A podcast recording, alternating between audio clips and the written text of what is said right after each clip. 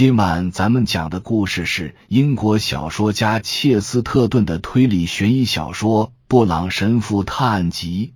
话接上回说到，就在这时，有个身形灵巧、与他截然相反的人正疾步跑过草坪，像颗子弹一样笔直的射了过来。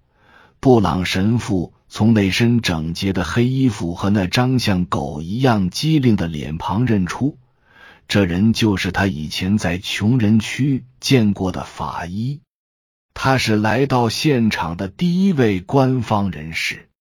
嗨，听我说，在法医尚未来到近前，还听不到他们谈话的那一刻，院长对神父说道：“我必须了解一些情况。你说过，共产主义是真正的危险，而且会导致犯罪。”你真是这么想的吗？是的，布朗神父脸上露出可怕的微笑，答道：“我确实已经注意到一些共产主义行为方式和影响的蔓延，而且从某种意义上说，这属于共产之罪。”谢谢你，院长说道。这样的话，我必须立刻离开这里去办件事。告诉警方，我十分钟之后回来。院长刚消失在其中一个兜铎式拱门中，法医就来到了桌子跟前。他认出了神父，显得很高兴。当神父提出他们应该在悲剧现场的桌子边坐下时，布莱克医生狐疑的目光冷冷的投向占据了稍远处的座位的化学家。他那个身材魁梧，一脸冷漠，看样子是在打瞌睡。神父向医生简要介绍了化学家以及从他身上搜集到的一些证据。医生默默的听着，同时开始进行初步尸检。很自然，他似乎将更多注意力放在了尸体上，而不是道听途说的证据。但当神父提到某个细节时，他的注意力完全转移了。教授说他在干什么？他追问道。布朗神父耐心的重复了连他自己都没弄懂的化学分子式。什么？布莱克医生厉声问道，那声音就像开了一枪。天哪！这太可怕了，因为它是毒药。布朗神父不解的问：“因为他是胡扯。”布莱克医生答道：“简直是胡说八道。这个教授是相当有名的化学家。为什么这么有名的化学家会故意胡说八道呢？”哦，我想我知道答案。布朗神父温和的答道：“他胡说八道的原因是他在撒谎，他在隐瞒什么？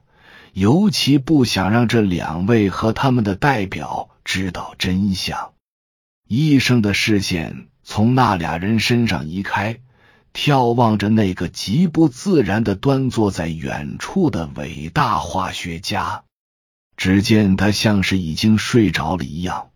花园里的一只蝴蝶落在他身上，似乎将他纹丝不动的身形转变成了一尊石雕偶像。那张蛙脸上的条条横肉让医生不由得联想到拥坠的犀牛皮。是的，布朗神父说话的声音很低，他很邪恶，该死的。医生内心突然受到刺激，不禁失声大叫：“你的意思是，那样一位伟大的科学家会干出谋杀这种事？吹毛求疵的人或许会对他参与谋杀的行为大加抱怨。”神父无动于衷的说：“我并没说我喜欢以这种方式进行谋杀的人，不过我想强调的是。”我肯定这两个可怜的家伙应该属于对他吹毛求疵的人。你的意思是，他们发现了他的秘密，因此他便杀人灭口。布莱克皱着眉头说：“可是他到底有什么秘密？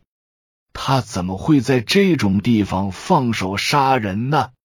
我已经把他的秘密告诉了你，神父说道：“他是灵魂的秘密，他是个坏人。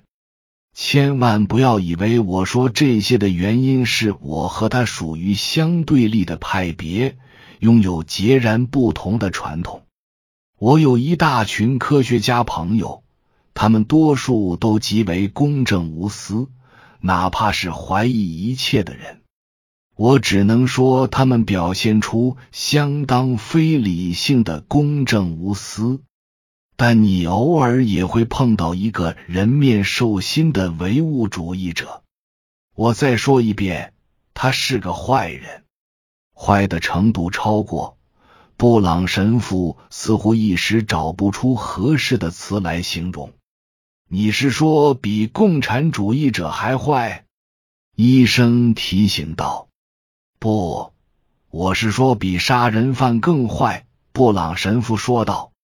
他有些漫不经心的站起身，根本没意识到他的同伴正一脸诧异的盯着他。可你不是说？布莱克终于问出口：“这个沃德姆是杀人犯吗？”哦，不是。布朗神父心情好了起来。杀人犯更有同情心，也更容易理解。他至少是走投无路，因为情绪突然失控和深感绝望才杀人，还算情有可原。你说什么呀？医生叫道：“难道你指的还是共产主义者吗？”就在这个当口，警官们适时来到了现场。他们带来的消息似乎以不容置疑，而且令各方都满意的方式结了此案。他们迟迟没来案发现场的原因很简单，因为他们抓住了罪犯。事实上，他们就在警局门口抓住了他。警方早就怀疑共产分子克拉肯参与了在城里发生的各种骚乱活动。当他们听到不幸的消息后，便认定逮捕他应该不成问题。结果证明他们逮对人了。库克督察站在曼德维尔学院花园的草坪上，满脸红光，得意洋洋的向大学教师和医生解释说。他们刚开始对这个臭名昭著的共产分子搜身，就发现了他随身携带着一盒毒火柴。当布朗神父听到“火柴”的字眼时，他从座位上跳了起来，就好像他屁股底下有根划着了的火柴。啊！他大叫一声，似乎浑身散发出普照世界的光芒。